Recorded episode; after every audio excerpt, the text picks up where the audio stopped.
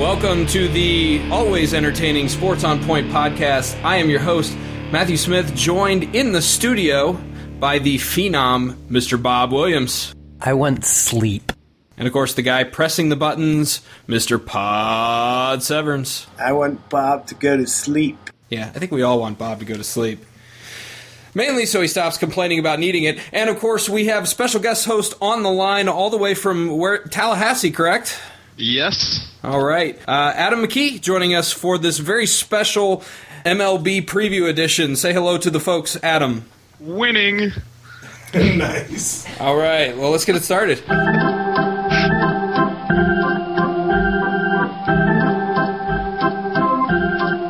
Yes, ladies and gentlemen, it's that time of year again, moving into the national attention, into the worldwide spotlight, so to speak.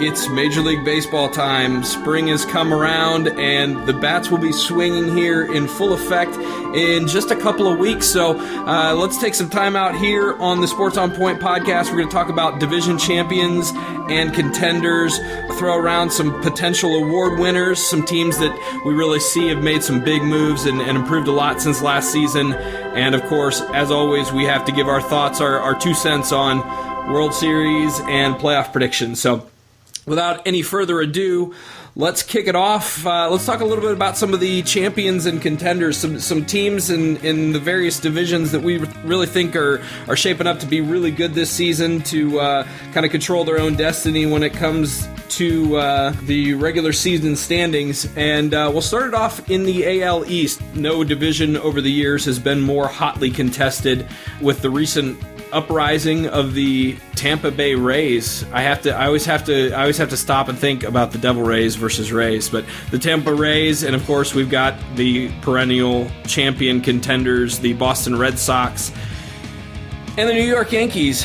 Bob, who do you think? Uh, who do you think's looking good coming into the season as far as the AL East is concerned?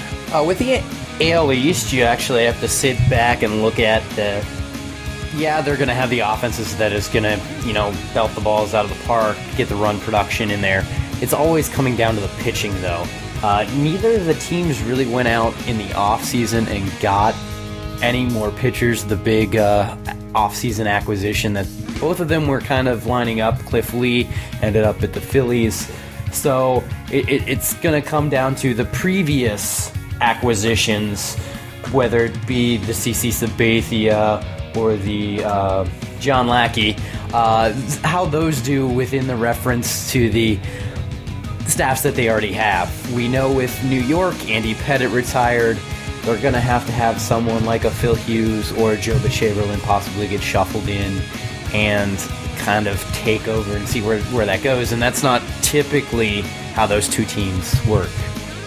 Sure, and I think uh, I think with that being said, with the fact that the pitching rotations have not had that impact move um, within these within these teams in the AL East, that it's it's probably safe to say that although typically the AL East is a pitching dominated uh, division, that uh, the offenses may end up having the final say in who wins the division. I think uh, the Red Sox bringing in Adrian Gonzalez and Carl Crawford have definitely rounded out the bottom half of their roster as as a much solid squad top to bottom. Do, do you think there's anybody out out there that uh, that can dethrone the Red Sox? Is this their year, or or are we looking Yankees? We looking Rays? What do you think? Well, personally, I have to look at it as uh, somewhere along the lines of what both of you guys were saying. Actually, uh, I do think that Boston's acquisition of Gonzalez and Crawford is going to substantially improve their lineup, and let's not forget Jacoby Ellsbury coming back for playing a full season. Um, the Yankees, I don't think they have it. Uh, I don't think they can take the Red Sox in that division. Uh, I think they'll be wild card contenders for sure.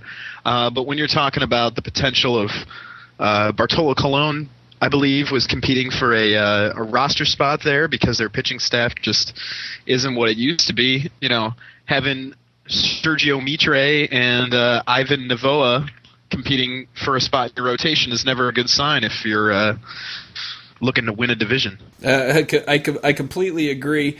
I, ironically enough, I think that the division that uh, we are going to be spending way too much time focusing throughout the course of the season is going to be the AL East. But personally, I feel like there's going to be a lot of better baseball played in a lot of the other divisions. And and you know, saying that specifically, let's move along and take a look at the uh, a look at the AL Central, a Central, a division that I really think there are again three teams that stand a really good shot of calling themselves champion when the season winds down. Uh, specifically looking personally at the Tigers, White Sox, and of course the could never count out the Minnesota Twins. Adam, you seen any of these teams really making some moves in the offseason to give themselves a uh, shoulder up on some of these other guys? Yeah, I mean, when you look at that division, uh, you, it is pretty much a three-team race. Uh, you know, I think that the the Tigers really helped themselves out quite a bit by going out and picking up Victor Martinez. Uh, the idea of having him as a backup catcher slash full-time DH really lets his legs stay fresh and gives him a chance to put up some good numbers either in front of or behind of uh, Miguel Cabrera. Uh, but you can never count out the Twins. The only real major acquisition they had was picking up Nishioka, but you know that team always seems to hang around, and you know they had down years last year from a couple of guys in Mauer and Morneau compared to the year before, and they still ended up winning the division. So uh, you can never really count those guys out. They didn't really lose. Uh, a ton either. Their bullpen looks like it's a little depleted, but they always seem to be able to find parts to make that work. So, and Joe Nathan's coming back. Yeah, Minnesota as a, as an organization has really been one of those teams that, for whatever the reason and whatever the the whatever it is that they put in the water or whatever, it, it always seems like the name on the front of the jersey always makes a bigger difference than the name on the back. Although I don't even believe they have names on the back of their jersey, but you get the you get the point. Uh, whereas, whereas I think when you look at the the White Sox in years past, they've been kind of a team where the names on the front of the jersey don't mean nearly as much as the names on the back. A lot of big personalities, AJ Pierzynski, and, and of course Ozzie Guillen never one to shy away from a microphone. Bob, you got any ideas as to what we're going to see from the White Sox this year? Like Adam said, it, it's going to be the three team race. The White Sox are going to be there as long as they have Ozzie Guillen and as long as they have Mark Buehrle. You know, for the past five, seven years, those two have been the staple of that organization through it all. Uh, they made the, uh, I think, in season acquisition of Ryan, Adam Dunn, not Ryan Dunn. Adam Dunn. uh, Adam Dunn to, to sort of help them last year, but depending on how he progresses, if, if he can give them some pop uh, to protect Konerko, uh, their offense should be okay. And then for them to, to, succeed to take the division, it, it's going to be Jake Peavy. This is a guy who came over in the trade, absolutely dominated the NL. And we've always seen that transition where it takes possibly a year, maybe a year and a half, to even two years for, for a pitcher to come over to the the more offense oriented AL to get acclimated and take off. So I, I think for the White Sox, in order to, to, to continue or, or to, to, have a chance this year, whether it be win the division or get a wild card berth, it, it's going to be on Jake Peavy. Okay, now the, the AL West is a division that is more marked by the player that left the division than I think than by any of the individual players that uh, that signed on with the teams or, or came through other acquisitions. I think um, when you look at last year's division champ, the Texas Rangers, losing Cliff Lee is huge. Um, uh, you know, obviously he was not there for the whole season last year. He only had, I believe, four win totals in ten regular season appearances. So it doesn't sound as though he's the kind of guy who really had that profound of an impact on the team. But we all know he was more or less a destroyer in the postseason last year. He's gone, uh, and and they, the team has lost a lot of his locker room leadership. I'm not sure, despite the offensive power that these this Rangers team has. I'm not really sure that they have the ability to repeat as a champion um, when you're relying on the likes of C.J. Wilson to hold down that uh, ace spot in your rotation. I don't know. Am, am I wrong? I, I kind of see this division kind of more falling the way of possibly like an Oakland A's team this year. Oh yeah, you definitely gotta uh, always factor in Billy Beane uh, out in Oakland. He's a guy who yeah, he'll trade his big name guy, but he'll get two or three prospects who will funnel in and make that system work. Uh, kind of like how the Twins, that's all about who's on the front of their jersey, not the, not the names on the back. I think they do have their names on the back, though. I think they do. Uh, and and and why, why not? You know, they're they're always a, a team that's that's young that that they have enough prospects if they're in the race come uh, end of July, they can always trade and, and improve their stock and, and not be worse off in their minor leagues or anything. So they're always that, that flex team. And even Los Angeles, yeah, they they might not have the uh, the same Vlad Guerrero style teams, but you, you can't forget about them, can you, Adam? Oh no, I don't think you can. Uh, especially when you get Kendry Morales coming back. As long as the guy doesn't try to uh, have any too too many uh, walk off home run celebrations, should put up a pretty productive season.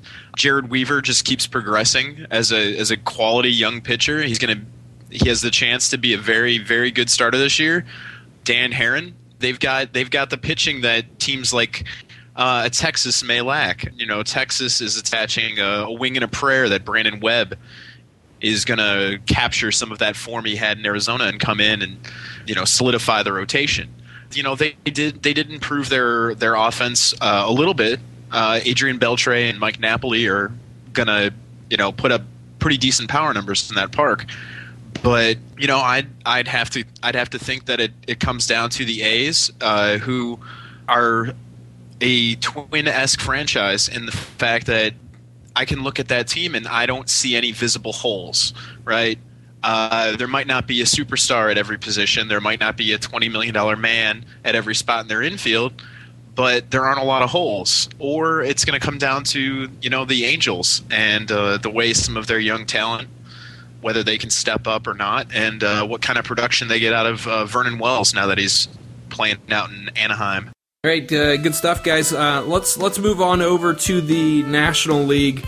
Of course, moving east to west. When we look at what happened in this particular offseason in the NL East, the first thing that comes to mind, you know, we mentioned it a few moments ago, and uh, even a little bit earlier when talking about the Yankees, but uh, Cliff Lee has managed to make his way back into the Philly rotation, and of course, what a rotation they have there. Um, it, it, it's one of those things when you when you look at the Phillies as an organization, you kind of have that uh, Miami Heat type feel when you look at the pitchers that they've got there.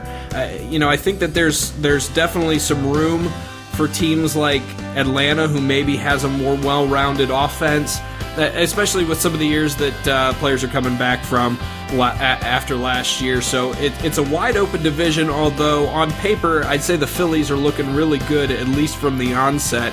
Uh, Atlanta uh, is, is a team I think can make a run at this division. Do you expect that we'll see anything out of teams like the Mets this year, or, or is this going to be a, a two horse race? Uh, no, I mean, uh, it on paper it looks like it's going to be a two horse race. Uh, you know, a lot of these divisions look to be pretty hemmed up, especially when Philadelphia is rolling out the uh, greatest rotation to never pitch in a game. Uh, but you've got, you know, uh, the Braves are, are always are, are always there, and uh, the Dan Uggla acquisition is going to solidify that offense, maybe replace some of the uh, the the step or the, the pop in that offense that Chipper Jones has lost uh, over the last few years. So on paper, it looks like a two-team race, but uh, I don't think you can you can discredit uh, you know the Mets and the Marlins from trying to make a run at this. The Marlins played decent in that division last year, and the Mets had a lot of people that were out. Um, obviously, the, the rumors flying around that Johan Santana might not pitch at all this year really diminishes their chances. Uh, but Jason Bay had a down year. Carlos Beltran supposedly going to be coming back and uh, taking over in right field. Uh, and uh, you know those those four teams right there could all uh, compete for 500. But uh, in the end, I think it's going to probably be a two horse race with Philadelphia coming out on top. Now, uh, Bob, do you think that uh, in the case of the Atlanta Braves, obviously they've they've gone on year after year after year after year. It seems like since the beginning of time, Bobby Cox was the manager down there in Atlanta. Do you think him stepping aside, them kind of ushering in a new era of Braves baseball, do you think that's going to have a significant impact on the way that this team plays? There's definitely going to be some pressure there with uh, Fredi Gonzalez leading the the Braves. He, you have probably one of the biggest shoes in Major League Baseball coaching circle, minus you know probably Joe Torre with the, the Yankees in, in the past 15, 20 years. So uh, he's going to have some big shoes to fill. Uh, he's going to rely on some veteran pitchers there with uh, Hanson, Lowe, and Hudson. Uh, they do have some some issues with the, with the closer, but it, it's not one person. This is a culture. Uh, it, it, it's almost in the, the same retrospective that the Browns since they've come back. I, and I know this is kind of obscure off the wall. They haven't had really the right people in place, and, and it's sort of the losing culture begot the losing culture. You know, it just seemed to go hand in hand. So th- they have the right owners, they have the right philosophy. So I, I, there might be a, an initial step back, but I, they definitely have the pieces and the parts to continue on where, where Bobby Cox left off. All right, now moving on to the National League Central Division. This is this is uh, always usually it's it seems like in years past the Central Division um, really comes down to the end of the season with a lot of teams in contention. We got St. Louis Cardinals, we've got the Cincinnati Reds who really came on last year. Um, we got Brewers team that can that can really swing some bats from time to time, and of course you can never count out the Cubbies until, of course, it matters, and then you can always count out the Cubbies. But uh, Bob, do you think uh, there's any team out here in the Central that has set themselves apart as maybe a clear cut favorite in your eyes? I think the big thing is you're going to be looking at the Reds. They won the division last year. Uh, they have a lot of the same guys coming back. You have Joey Votto, Bronson Arroyo, Volquez, Cueto, Homer Bailey. So uh, the main core is still there. So you, you definitely gonna have them there from day one, pushing towards uh, the, the, the, playoffs. I like what the uh, Milwaukee Brewers did in the offseason. They added Shaun Marcum, Randy Wolf, or actually they they added Markham and Greinke uh, to Wolf and Gallardo to kind of solidify their rotation. I think Zack Greinke could possibly have a, a, flash in the pan season, just because of the fact that he's going from the AL to the NL, which might not be as offensive oriented. I know I said it usually takes some time to acclimate going the other way. It seems to go quicker when you're going from the AL to the NL. Do you see big things coming out of Zack Greinke this year, Adam? Uh, well, yeah. Uh, the only real question, I guess, with Greinke is uh, handling the pressure of being in a new location. Uh, this is a guy who uh, has had some severe anxiety problems in his past, and there are rumors surrounding the fact that uh, he would have been swallowed alive had he been traded to New York. And, you know, luckily for him, Milwaukee is not a major market team where there's going to be a ton of pressure on him. But he is going from a small market team that never contended to a small market team that by all means has a realistic chance and expectation of contending. So if he can hold up underneath that sort of pressure, I do believe that he is going to be a, a very successful pitcher in that division. You know, he's got some bottom feeding teams. I hate to say it, Astros uh, and uh, the the Pirates in in the recent years have not been all that great.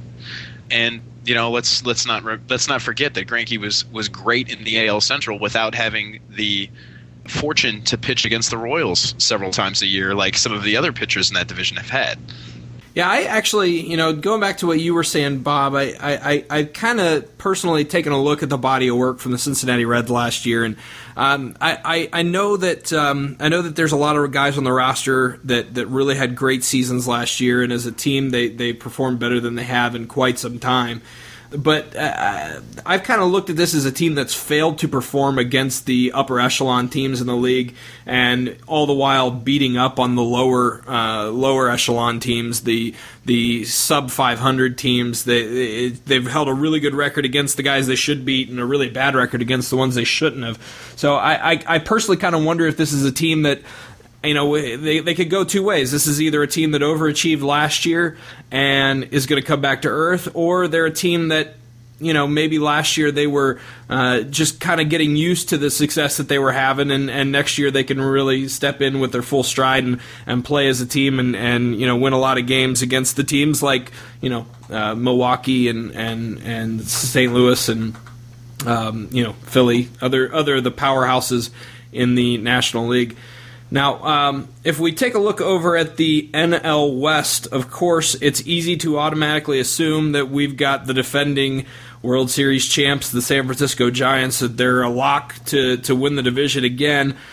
Wow, this was just a really weird division last year with with the, the, the Padres and the Giants and the Rockies and all of them kind of getting hot at different times and slumping at different times. And I, I really think this is a division that's as much up in the air as any, even though they do have the uh, defending World Series champs coming back and potentially looking to be even better than they were last year. But I, I, I kind of felt that it was a it was a very peculiar set of circumstances that allowed the Giants to even make the postseason last year. And while they did have a fantastic run once they were there, uh, it's it's definitely no guarantee that they're going to be making that type of run again. So uh, I think the NL West is going to shape up to be an interesting run. Who do you think, uh, Adam? Who do you think out in the West gives the Giants the stiffest competition as far as you know winning the division and and ultimately making it to the postseason this year? Well, I think if you look at it, uh, outside of the Giants uh, and the team in that division that can give them the most problems is uh, going to be the Colorado Rockies. They played 500 against the uh, Giants last year, and they still have a lot of young players on that team. You know, Aldo Jimenez pitched out, out of his mind, amazing last year, and, and uh, Troy Tulowitzki and Carlos Gonzalez carried that team for a large part of the season. You know, I'm aware Todd Helton isn't the batter he used to be, but you know, I think you were right on with the uh, you know the comments about the Giants. I mean, their their postseason heroes last year were Cody Ross and Edgar Renteria. Uh, any team who is relying on those types of players to be postseason heroes, uh, no no matter how great your starting rotation can be, and they do have a good starting rotation, there's always that possibility for a letdown you can't guarantee that Aubrey Huff and Pat Burrell are going to play as well this year as they did last year, or that uh, Buster Posey isn't going to have a sophomore slump. So uh, I think it's got to be the Rockies as the team that gives them the most problems. I think there's always that possibility that Pat Burrell and Brian Wilson get thrown in straight jackets and sent off in a loony bin at any point in time too. So you always got to count that into play the, the, you know, there's there's always the there's always the potential on any daily on any daily basis that Lincecum could get uh, nailed with any type of drug charges. Obviously, we're we're making gross assumptions here, but uh, it's been one that people across the country have had a lot of fun making over the past year. So why not play into it? Um, all right, so so that's kind of uh, we kind of did a run through of all the divisions obviously a lot of a lot of offseason moves were made. I think uh, I think the Red Sox did quite a bit to improve their offense when they knew that their defense wasn't exactly going to win them anything. The Philadelphia Phillies making the big acquisition of Cliff Lee to solidify, as you put it, Adam, the uh, greatest rotation to never pitch a game. Uh, Adam Dunn, huge move to the Chicago White Sox. What other teams have kind of made some moves? Who do you think? Uh, who do you think has really done the most to up their stock from last year, Bob? Uh, I'm actually gonna gonna gonna go on the flip side on this. I'm gonna go with the team that probably uh, lost the most last year, and it's gonna be in the AL East. It's gonna be the Tampa Bay Rays. Uh, when you look at it, their major offseason acquisitions were Johnny Damon and Manny Ramirez. But the people that you lost were Carlos Pena, Jason Bartlett, Carl Crawford, Matt Garza, not to forget their pretty much entire bullpen in uh, Rafael Soriano, Dan Wheeler, Balfour, Benoit, Choate, and Qualls. That that's that's tough to come from. I, you know, it's. I know me and Adam are talking about this. This is a both organizations in Florida have kind of taken on this youth movement wholeheartedly. When you when you think about like Carlos Pena coming in um, to this team, he was never supposed to be the superstar. He was just a, a veteran. So it'll be interesting to see how they can mix and match pieces and, and see if they can compete with with uh, both the Red Sox and the Yankees. Sure, yeah, and and as a as a division as a whole, I'm not sure that there's one that you can afford to take a step back any more than the AL East. Um, what about you, Adam? There's any team that you could see that's that's really made some moves that, at least on paper, make them uh, out to be a significant upgrade from what we saw from this same team on the field last year? Well, not that I'm thinking that this team is going to be a contender by any means, but as far as improvement goes, uh, the Baltimore Orioles last year were 66 and 96. You know, finished 30 games back in the AL East, uh, and I think they went out this year and they made some good moves to pick up some guys. Uh, I think Mark Reynolds is going to rebound and hit nicely in that park. I think Derrek Lee provides them a pretty decent bat. Uh, and I think uh, Matt Wieters and Brian Matusz taking a, another step forward in their maturation really makes that team substantially better than 66 and 96.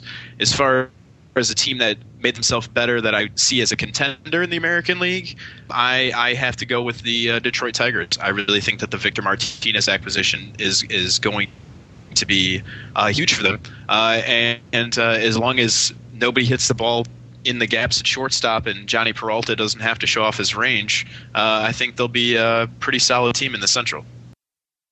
It's such like nightmares, remi- reminding us of Peralta playing in shortstop here in Cleveland. And and you know, going back to the going back to the Baltimore pick, of course, we, you always have to keep in mind that they uh, they shook up their roster or shook up their I should say dugout a little bit when they hired Buck Showalter in mid-season, and he definitely produced an immediate impact. It'll be interesting to see what uh, his leadership in that dugout does when given the whole course of a season to play out. Absolutely, and uh, I also forgot about the uh, Vladimir Guerrero acquisition to play DH for them, which I think is going to be huge. Yeah, it's just really unfortunate for them that they've got to sit behind the teams that they've got to sit behind in that division. Okay, so uh, every year they hand out hardware, and um, every year people like us like to sit in rooms and, and pretend who's going to win the hardware. So uh, let's let's take a rundown and let's take a look at some of the big awards that will be handed out the end of the season, and maybe give some projections as to who might be taking the hardware home. Uh, we'll start off with the MVP, AL and NL MVP. Last year, of course, the NL MVP went to Joey Votto tight race between him and Albert Pujols. I think a lot of the decision to give it to Votto last year came down to the fact that he was doing as well as he was and was putting up the numbers he was, and his name wasn't Albert Pujols. Uh, occasionally, I think being Albert Pujols can work against you. I don't. I don't think that anybody puts up Pujols numbers this year. I think it's his award to lose. Um, anybody? Anybody disagree on that one? Uh, the only guy I could see taking a run at Pujols this year would be uh, Carlos Gonzalez from Colorado. Uh, the guy had a monster year last year, and uh, you know he has the potential, and uh, that's that's the key word here, the potential to uh, to push Pujols for this NL MVP award, is, especially if the Rockies play uh, better than they did last year. And you honestly can't uh, forget we're we're going to talk about Philadelphia throughout the year, just just based on what they've had not only last year, they, they've had production on offense, whether it be Howard Rollins or even Utley. I know Utley starting off uh, hurt to begin with, but you know Rollins gets hot, Howard gets hot. You, you definitely have to put them into the consideration.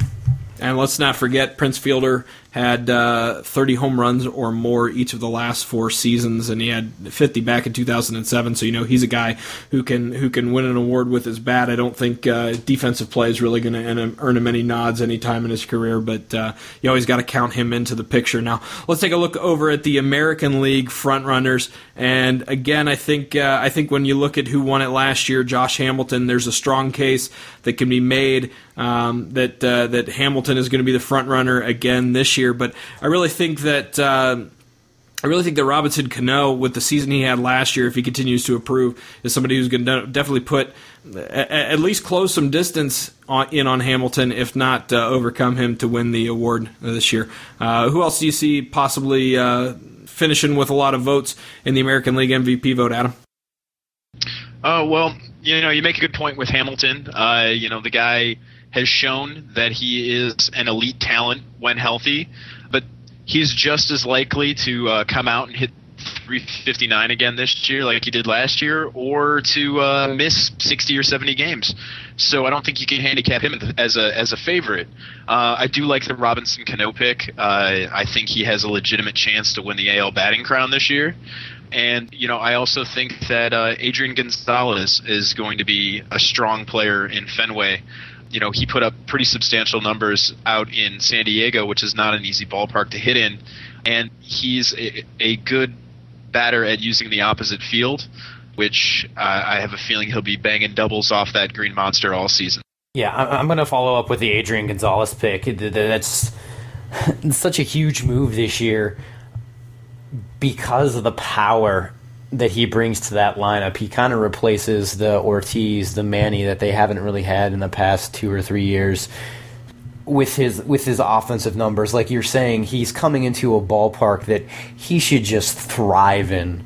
The fact that they have the short porch out in um, left field, and we've seen it before. You get a good pitch, it's gone. Not not just the doubles. It, he he has the potential to hit 50 playing in Fenway. A couple other the hot names I've seen thrown around: Evan Longoria, um, Joe Mauer, of course. If he's healthy an entire season and, and plays up to his potential, he's always going to be in that conversation. So, what about uh, what about Cy Young award winners? The uh, the National League this past year definitely had no shortage of outstanding pitchers wow, uh, I, I, think you could you could lump the entire Phillies rotation in there. Of course, Tim Lincecum has always got to be in the conversation. We talked a little bit about Zack Greinke, of course, moving out to Milwaukee. We'll have to see how he holds up to the pressure there. Um, any other maybe dark horses you see in the uh, National League Cy Young race? Well, yeah, I mean. The, uh, the Phillies rotation, you've probably got at least two legitimate Cy Young contenders in Halladay and Lee you know that's going to be tough for another team to uh, or another pitcher to to overcome the kind of numbers that those guys can put up, especially with some offense behind them. But I think if you look at uh, another potential guy to work his way in here is uh, Ubaldo Jimenez again from uh, Colorado. I, his season last year was was quite good, and uh, there's no reason to believe he couldn't lay down another performance like that. Uh, and uh, another guy, Josh Johnson from the Florida Marlins, guy that has a little bit of a hard time making his 30 starts every year, but uh, he was almost unhittable last year for stretches.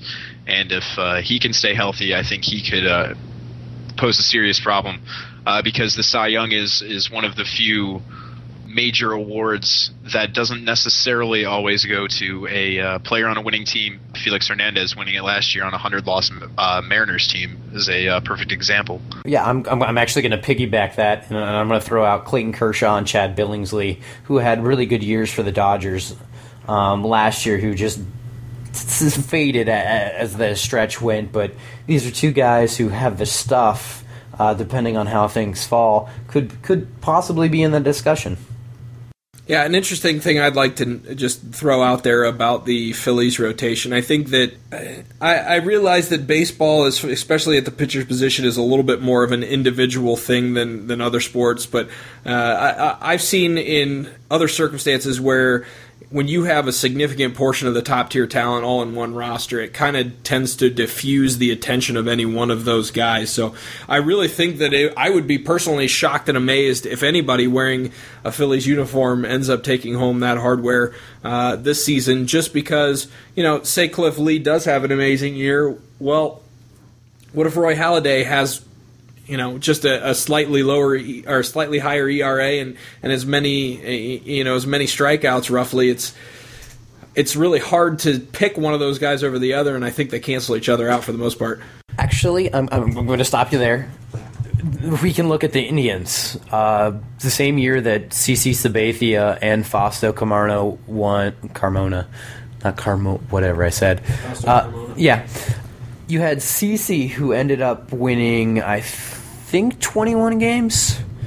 I know Fausto won, won 19. So you, you can have those two pitchers back to back if one is doing better than the other. So that there is history on their side. So uh, I, I would tend to agree with you that usually the star isn't going to shine as bright if there's another one right. For all the more fantastic that those seasons were for both of those young guys, I'm not sure that you can quite compare Fausto Carmona to Roy Halladay. But uh, fair point to be made. Fair point to be made. I think I think another point that needs to be uh, addressed is also the fact that expectations are so high for these guys that at this point anything short of a 20 win season for both Halladay and Lee is going to be almost a disappointment. Whereas that year that Carmona did have uh, kind of came out of nowhere. Uh, so his his season was was equally as surprising as just about anybody else's in baseball that year. But at the same time, I do uh, tend to agree that it's not out of the realm of possibility.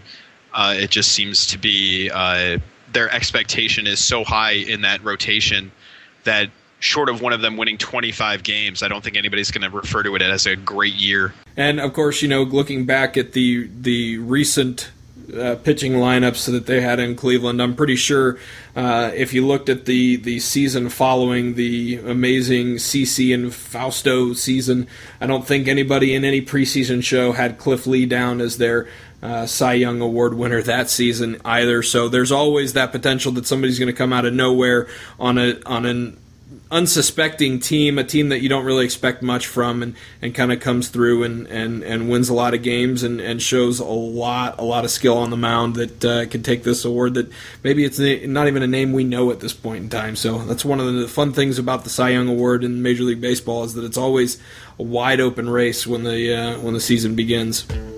So, uh, that being said, uh, let's take a look over at the American League. Uh, always got to look at CC Sabathia. You got to look at Jon Lester as potential candidates to win a Cy Young in the AL. Um, Felix Hernandez, of course, the the shocking selection last year, not because of his individual numbers, but you know just because his team in the Seattle Mariners was just so poor offensively that despite his incredibly low ERAs, his his uh, win percentage wasn't exactly good. Um, what's uh, who, who maybe some dark horses coming into the AL that might uh, that might steal away an award? Uh, I think uh, a good pick and a good dark horse candidate in this category is uh, Justin Verlander of Detroit. Uh, as I previously said, I expect better things out of Detroit this year, and Verlander certainly has the the stuff to garner that sort of national attention. Uh, I think David Price as well uh, in Tampa. Uh, he had an unbelievable year last year, pitching in a very tough division to pitch in, and I think both of those guys could could be potential, not not perhaps dark horse candidates, but perhaps candidates that aren't going to be on a Boston or a New York. Okay, so individual awards are one thing; they're great and, and a nice thing to put on your mantle when you get to the season season's end. But if you're not playing after the regular season, then really it's all been for nothing. Uh, let's let's talk a little bit real quick uh, before we wrap up. Let's talk about what we expect to see and who we expect to see ba- playing baseball when the uh, when the fall classic comes along this year. We've got uh, obviously a division winner from each division. I've got the Red Sox, Minnesota Twins, and I'm thinking Oakland A's in the AL West, and the Yankees taking the wild card. Anybody uh, got any mixing up to do in there? Hate to beat a dead horse, but uh, I would I would have to say potentially or uh, instead of Minnesota, uh, Detroit in the AL Central, and with the possibility of uh, Los Angeles having a big year out of uh, some of their starting rotation, uh, that they could sneak their way into the NL West picture. You know, uh, honestly, I think this is one of the first years that maybe in a while that you, when you're looking at the beginning of the season, it, it isn't as predetermined as, as it usually is. You know, yeah, it seems like every team has some sort of weakness or some sort of glaring hole that could could possibly make or break their season. Uh, I, I, agree with the Boston thing. I, I, think they just have a little bit too much pitching compared to um, everyone else in the division to go along with their offense. Um, as much as I hate them, I, I, if Peavy rebounds, just the fact that they have Buehrle there, they have a lot of veterans in their lineup, and Ozzie Guillen's a part of this team. If he can get them back to where he was, where they were just two years ago, they're always in the contention, and and the West is always the West. You, everyone's in it except pretty much Seattle, unfortunately. All right, now the uh, NL, I've got uh, I've got my playoff picture painted with a little bit of Philly, a little bit of St. Louis, a little bit of Colorado, and the Braves sweeping up the wild card spot. Anybody got any issues with those? I would agree with you on the uh, the Philly win in the East and the Atlanta in the wild card, and uh, I like your pick of Colorado in the West. I don't know yet if they're going to be able to overcome the uh, Adam Wainwright injury in St. Louis. Uh, so my pick in that division would probably be Milwaukee with a substantially improved uh, rotation and big years out of both Ryan Braun and Prince Fielder could really uh, propel them into first place in that division. I by far, by the way, think that the NL Central is the division that is the most absolutely wide open of all divisions. Who do you got on the top of it by the time the season's out, Bob? Uh, I'm, I'm, I'm going to keep it where it was last year. I'm, I'm going to go with Cincinnati. Uh, yeah, it might have been a fluke season. They might have just caught hot at the right time. But the fact that there wasn't too much of a change in their overall core, I, I, I think it sets them up to have a kind of a, the, the edge going into the season. All right, guys, who's your uh, who's your World Series picks? Unfortunately, it appears that I would have uh, Boston over Philadelphia at this point in time. Uh, I believe by by the time everything is all said and done, this could be a different scenario. But I think right now, preseason, looking at it on paper, those are the two teams to me that really jump out as potential hundred win clubs, and uh, two teams that I could see being carried by. Uh, decently strong pitching staffs in the postseason. Uh, Jon Lester and you know, you can never forget about Josh Beckett and his postseason history uh, up in Boston. And uh, I really think at least three of the big four in Philadelphia come through when it counts. And uh, I have Boston with a slight edge, given what I perceive to be a slightly superior offense. I actually, uh, I'm actually siding with you almost entirely on that. I have the same matchup. I, I, I see the end result going a little bit different. Uh, I'm, I'm going with the Philly, uh, the Phillies in the in the World Series, mainly because while you look at it and you see an offensive advantage, I look at it the other way and I see the Philadelphia Phillies with a little bit of a defensive advantage, and of course, obviously, we're probably ridiculously overrating this pitching rotation in the preseason. But hey, that's what uh, that's what uh, that's what we do here at Sports on Point. What do you think, Bob? Uh, you know, honestly, you you guys said the majority of it. If I was seriously sitting down predicting, those would be the two teams. It could be either or. Uh, I, I would probably say the Phillies, but hey, f- for just the sake of it, I'm going to say Oakland and then Colorado. Just, just to kind of set up a, a previous one like last year where it was Texas and St. Uh, not St. Louis, San, San Francisco. So those are my oddball. I'll, I'll go with an oddball prediction since you guys went to more of the streamlined. All right, sounds good. Works for me. Well, this has been Sports on Point. We hope you enjoyed the show. Please send suggestions and comments to feedback at sportsonpoint.com. You can also call the show at 646 39 Point. That's 646 397 6468. See you later, sports fans. Guys, make sure you tune in next week. We will have a healthy dose of tournament action to be talking with you guys. The the the, the bracket competition should prove to finish out pretty close. People we don't uh, people we don't even know are winning, and and uh, your girlfriend is dominating, and it's it's it's it's crazy shenanigans, and uh, we should have a fun finish to the to, to the tournament to report on over the next couple of weeks. So thanks for listening, everybody. Special thanks to Adam for joining and helping us out with the MLB preview edition. And uh, make sure you tune in next week. Thanks. Thanks for having me. Woohoo!